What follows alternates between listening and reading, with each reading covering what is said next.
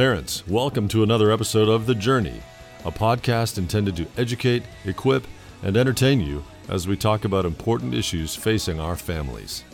PCA is a Christ centered, biblically based, and family focused community of committed believers doing life together. We hope the information you hear on this podcast informs and inspires you to be a better parent. Welcome to The Journey.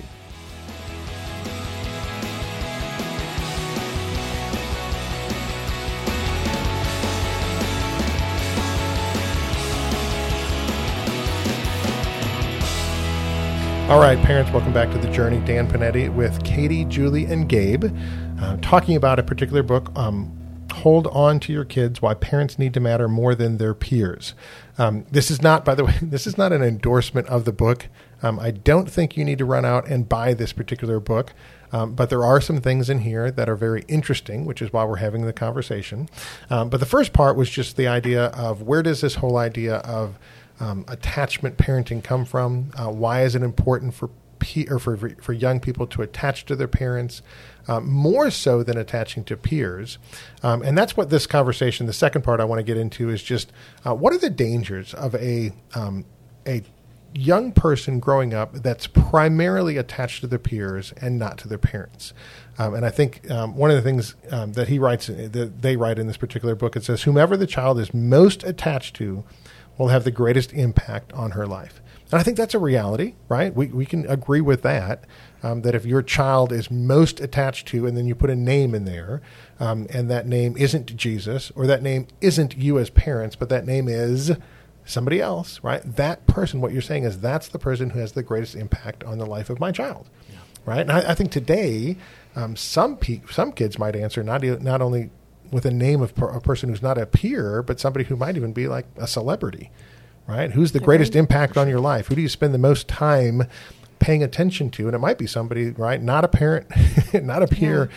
But just right, somebody who's famous, which is kind of an interesting, you know, dilemma for the kids. So, um, what do you think about just when he was when they were writing about peer-oriented um, children uh, and the dangers of those things? Was there anything that jumped out to you guys on that? There is for me, and just as as a parent reading that and thinking about, you know, um, I am accountable for the children I raise and how I raise them. Absolutely. My kids' friends are not accountable for okay. how they're raised. They're they're just not, and they're they're they're the peer to peer relationship, the friendships only last as long as they serve each other, yeah. which is totally different than the parent-child relationship. And so, but I think the big thing is is the peers are not accountable to what happens in that relationship. Yeah. So he write, he writes this line, which is the exact summary of that. He says, "When peers replace parents as the dominant attachment figures, they, the peers." Right, become our child's models without, of course, assuming any responsibility for the end result and, and I think sometimes parents don't see that as a problem. Right? That's like, oh, you know, Jimmy's just like his friends, right? Mm-hmm. But it's just like, okay, but Jimmy's your child. yeah. so what he what he attaches to and what he becomes, you're responsible for as a parent. I've had conversations with parents, right? And they they're frustrated, right, that their son or daughter is so influenced by their peers, and I'm like, but you're the parent right? So if you want to change that, if you want to alter that, that's your job as a parent, right? And I think it's very, you know, telling of where our parents are. That you know, it's like, well, I don't, I don't feel like I can take Jimmy's phone and and, and look at it because it's Jimmy's phone. I'm like, what? Or yeah, you know, that doesn't happen in our house, right? You know, Jim, Jimmy's got a TV up in his room because it's Jimmy's room, and I never go into Jimmy's room because it's Jimmy's room, and I'm just like, what? Like you're the parent, and so I think his a lot of his problems that he's walking through of peers attaching to peers and the difficulties that comes with that are because parents aren't stepping in and saying, "Hey, I'm responsible. I'm ultimately responsible to do what I can as a parent. I'm not ultimately responsible for, you know, what happens to my child in terms of their character. They right. are." But it's like, have I done everything that I need to do as a parent to address those particular things? Well, and I think you alluded to this in our last session. Um, peers are not equipped yeah. to take care of peers. Yeah. They don't have the he, emotional. He spends a lot of time yeah. making sure you understand that. He, they peers do not have not the equipped. emotional capability. Right. They they don't necessarily have super great grips on right and wrong, and so when your child is essentially being parented by a peer, your their scope is going to be so small sure. and limiting for them. And and he says it in a much nicer way, but the way I've said it to, to my kids, and, and this was especially on the topic of discussing, um, you know, as they grow up, sex and, and sexuality is is um, saying to my kids, hey, you can ask me any question you want. You're not going to surprise me. You're not going to bring something out of left field. I've I've heard of all of it. I, you're not going to shock me. Um, but if you go to your friends, you're going to be learning from idiots. And they know I love their friends. They know yeah. that I'm but but I'm just telling you if you are are going to be embarrassed to come to me so you're going to go to your friends, you're going to get bad information. Yeah. And I'm going to I love you, and so I'm going to tell you truth. And then, you know, we'll both just kind of wipe the sweat off our brow from the embarrassment and move on. Yeah. And um, as a as a protective mode, that's my role as a parent, not my kid, my the kids' friends. Yeah. And let's replace let's replace friends with Google or Amen. social media YouTube. or in, or YouTube or anything else that you might go to. The the idea that you would go to a different source either first or primarily, other than your parents, to learn about the essence of life. Now, if you want to know how to you know, um, change something on the car and you want to go to a YouTube, you know, video because, you know, mom and dad don't know how to do anything on the car and you're like, hey, right?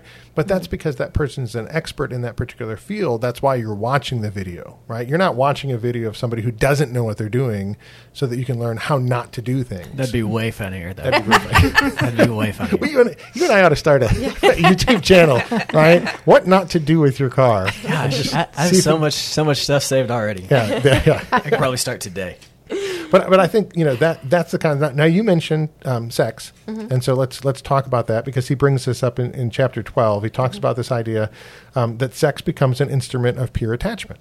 Right. So when we're talking about peers orienting and connecting and attaching to other peers, um, obviously, right, this idea that sex is going to be a part of that peer attachment is something that he's going to, you know, that they're going to address. Um, I did think it was fascinating um, and I was, I was telling Gabe this earlier. I, I, I did think it was fascinating how he addresses the power, right? The binding and connecting power of sex. Um, and in a way, like really appreciates this, right? I mean, and he's they're, they're, writing this saying, listen, you know, what sex binds together cannot be separated without you know some pain. He even talks about it creating one flesh, um, and, and, and, he goes through here, right? Um, he even has this. He says one of the ultimate cost of emotional hardening is that sex um, loses its um, potency as a bonding agent, the long term effect is soul numbing, impairing young people's capacity to enter into relationships in which the true contact and intimacy are possible. And I'm like, soul numbing? Where does he even get the idea that we have a soul mm-hmm. from an evolutionary concept? But I'm telling you, like, he addresses this concept that if peers are going to be attached to other peers, sex is probably going to be a part of that attachment, and it is powerful and it is binding, it is dangerous, and ultimately it is damaging. Absolutely. And I, I thought he did a really good job, without even knowing probably yeah. what they were talking about, of laying out a biblical concept of why do we save sex until marriage? Hmm. This is the reason why. yeah. God designed it so that right sex binds you and if you're bound right as you know 13 14 15 year olds to other peers I'm just going to tell you, right? When when that separation comes, it's going to hurt. Until you're numb damaging. to it. Until you're numb. But yeah, and that's what he talks about yeah. is that eventually, like the the stickiness of that glue eventually wears off, right? Until you can't connect, you can't attach to anything. Yep. Um, anymore. Yeah very, very, very, very powerful in that. He did say this. That the final thing was it says um, sex would be the final attachment act. I thought was really funny. It's right? He's biblical. like, if you're yeah, if you're attaching to people, save sex till the very end, the last of the attach. So attach at every other level. Don't use physical intimacy for the fi- you know for the one of the first things to attach. And I'm like, wow, but you could write a book about why do we save sex until Extremely marriage? biblical yes. of him without knowing it. Yes, love it. Um, so yeah, we, we brought that um, part of it in. He did bring in. I want to bring in this like um, the bullying concept. Yeah.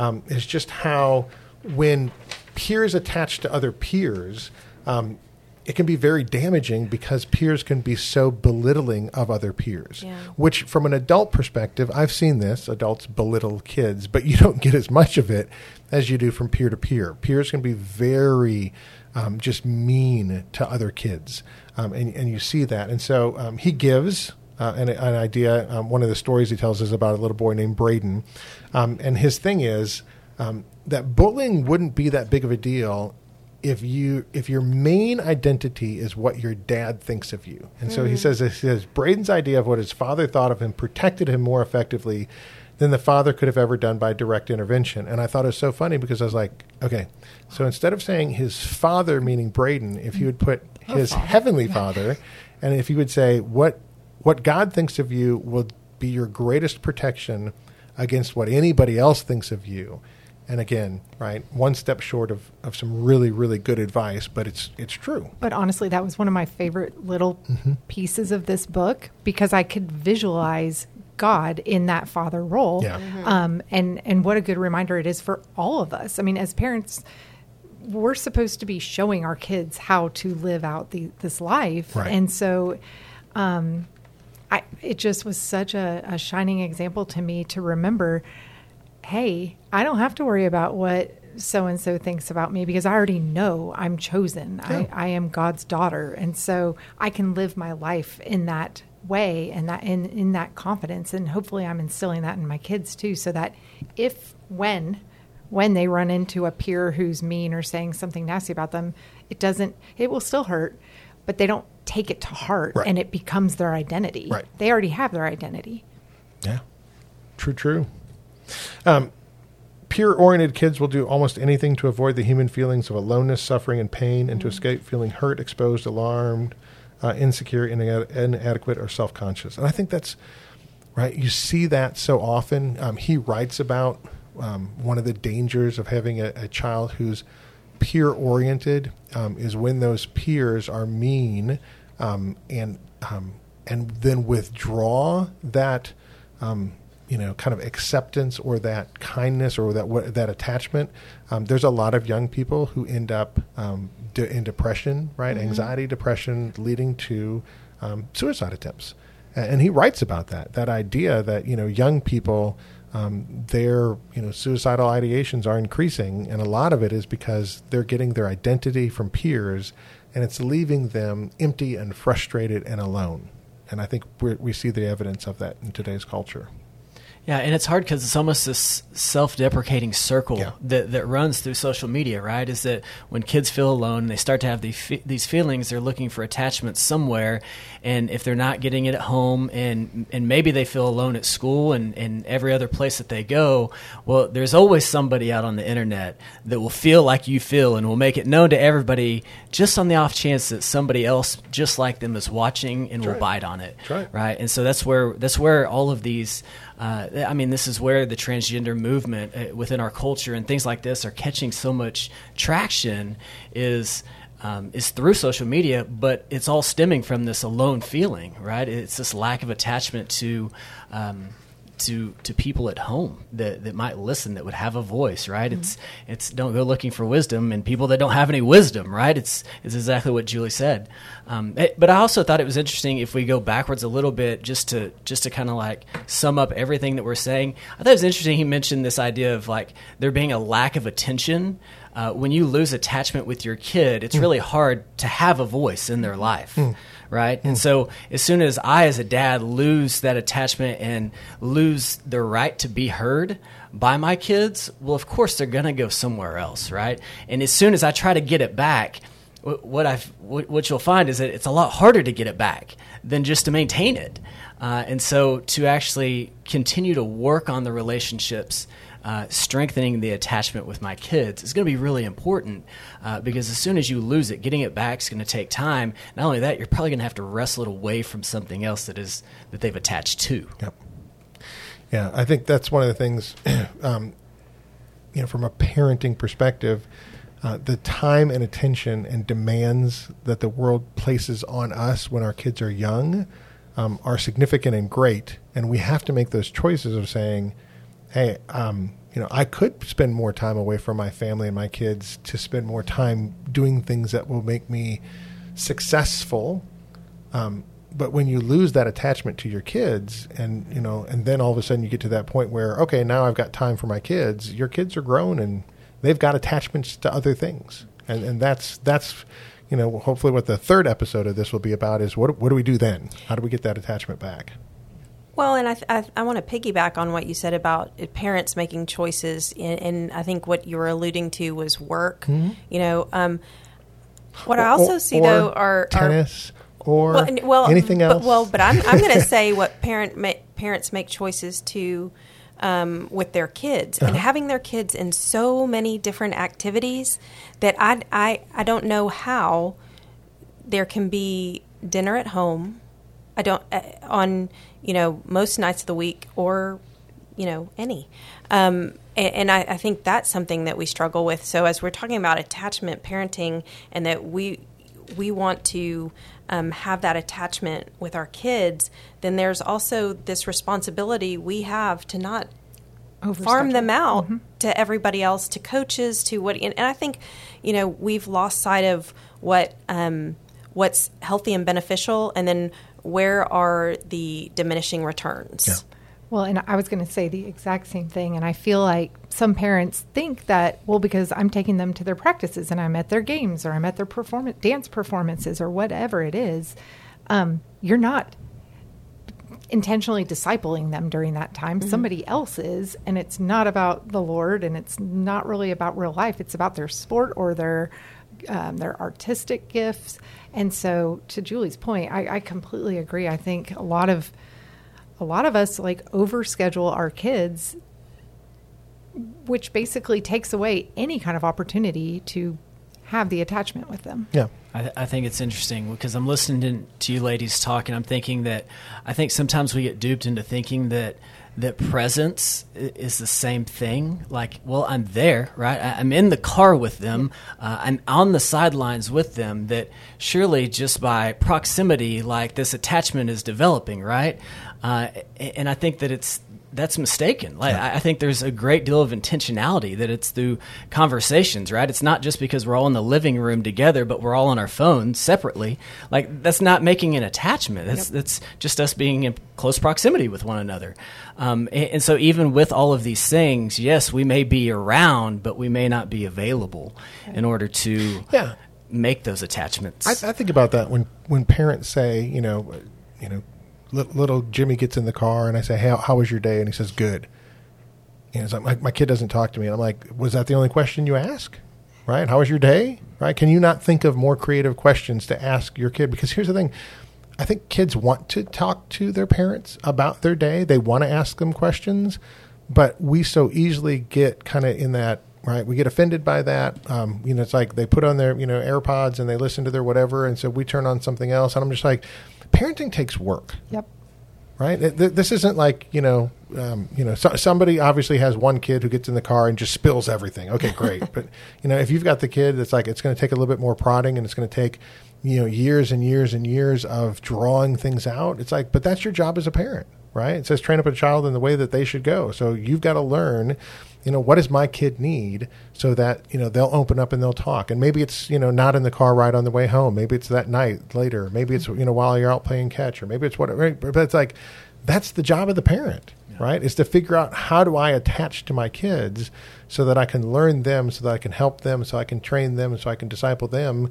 And, you know, everybody knows about the, the story of, you know, the one family that, you know, oh yeah, the kids just talk all the time. I'm like, well, that's great right? But if you've got the kids who don't talk, then yeah, you've got extra work to do to figure out how to make those attachments and how to have that conversation and how to build that relationship so that they right they trust you they come to you they want to talk to you. And i think that's that's the responsibility that we have you know from a parenting thing. And i think that's what he's really driving at in the book. Um, he's got a line and i think if i could summarize right everything he writes about he says children don't need friends. They need parents grandparents adults who will assume the responsibility to hold on to them. And I think the, the main part of this is that that's the responsibility, mm-hmm. right? Mm-hmm. Is you've got to figure out how to connect to your kids. You mean it's our responsibility to hold on to them, not them to us? Right. Interesting. Yeah. I'm saying that sarcastically I know. for those that can't see yeah. my face. and and you remember, right, when the kids were little and you would walk and you would hold their hand, right? If if their little hands were supposed to hold on to you when they fell and they tripped, they would let go because they don't have the strength. And so, what did you do? You you held on to them. Yeah. So when they let go, it's like you didn't let go, and I think that's ultimately what you know what he's getting to, uh, and and the damage that comes from a peer-oriented young person. Um, you may not really see it right away, but it, it's going to be significant. It's going to be pretty great in their life. Well, and, and the peers will let go when that, uh, like I said earlier, Yeah. when when the relationship no longer serves them, or when they move away, or when they go, th- th- those those are, you know, I think we've idealized friendships, and they are wonderful and they are great, and I I, I treasure my friendships, but there there is a difference in the the structural foundation of those relationships They're usually conditional, right? yeah, and they, they they are they are great as long as they're great. Um, but when push comes to shove, or somebody gets bent sideways, it goes away. And, and if and if your child has put all of their um, attachment to that friend, and that friend decides that they don't want to be there anymore, or that or circumstances take them away, or whatever, um, that's going to be crushing. Yeah. Now I'll go off on a tangent on this because we use the word, um, and I'm a word guy, right? This is if you, if you had to summarize me, it's like words are super important. The word friend. Um, they use right. Children don't need friends. Well, here, here's the thing. I think children do need friends, but friend to me is different than what most people think friends are. Uh, and so I've told my kids this, and, and they'll tell you, right? If you know, if we had to have a little speech, it's um, the people that you go to school with are not your friends. They're your classmates, right? The people you spa- play sports with are not your friends. They're your teammates. So, right, friend for us is a word that we use for those people who have your best interest in mind and are mm. willing to make a sacrifice to do what's right for you. That's that's a friend, right? And so, you know, when he says, you know, children don't need friends, I think the concept is is what you're saying is children don't need other people like them that don't have their best interest in mind. Totally agree with that. Mm-hmm. But a friend, everybody needs a friend. children need friends, adults need friends, Right. right? And if you could raise your children to be a friend, to look out for the best interests of somebody else, right? Then they'll have friends because people always want to be around those kind of people. And so I've noticed that with my kids, raising them, right, of people that they've gone to school with, right, who have not been there for them when things happen. And they're like, oh, my friend did this, my friend did that. And, and, and then they look at me and they're like, my classmate did this. my classmate, right? Because it's like, yeah, well, if they did that, they obviously are not your friend. And I think that's an important di- kind of distinction as we're talking about, you know, these peer-oriented concepts. If you're if you're a young person and you really have a friend, right, that person will be a good connection for you because they've got your best interest in mind.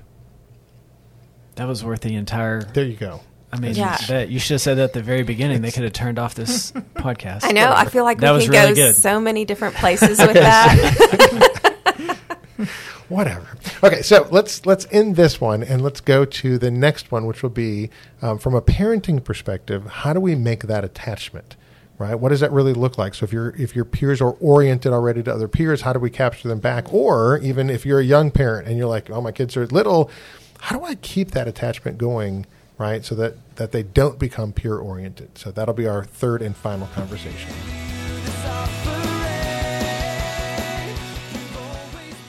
Thank you for investing the time to listen to this episode of The Journey.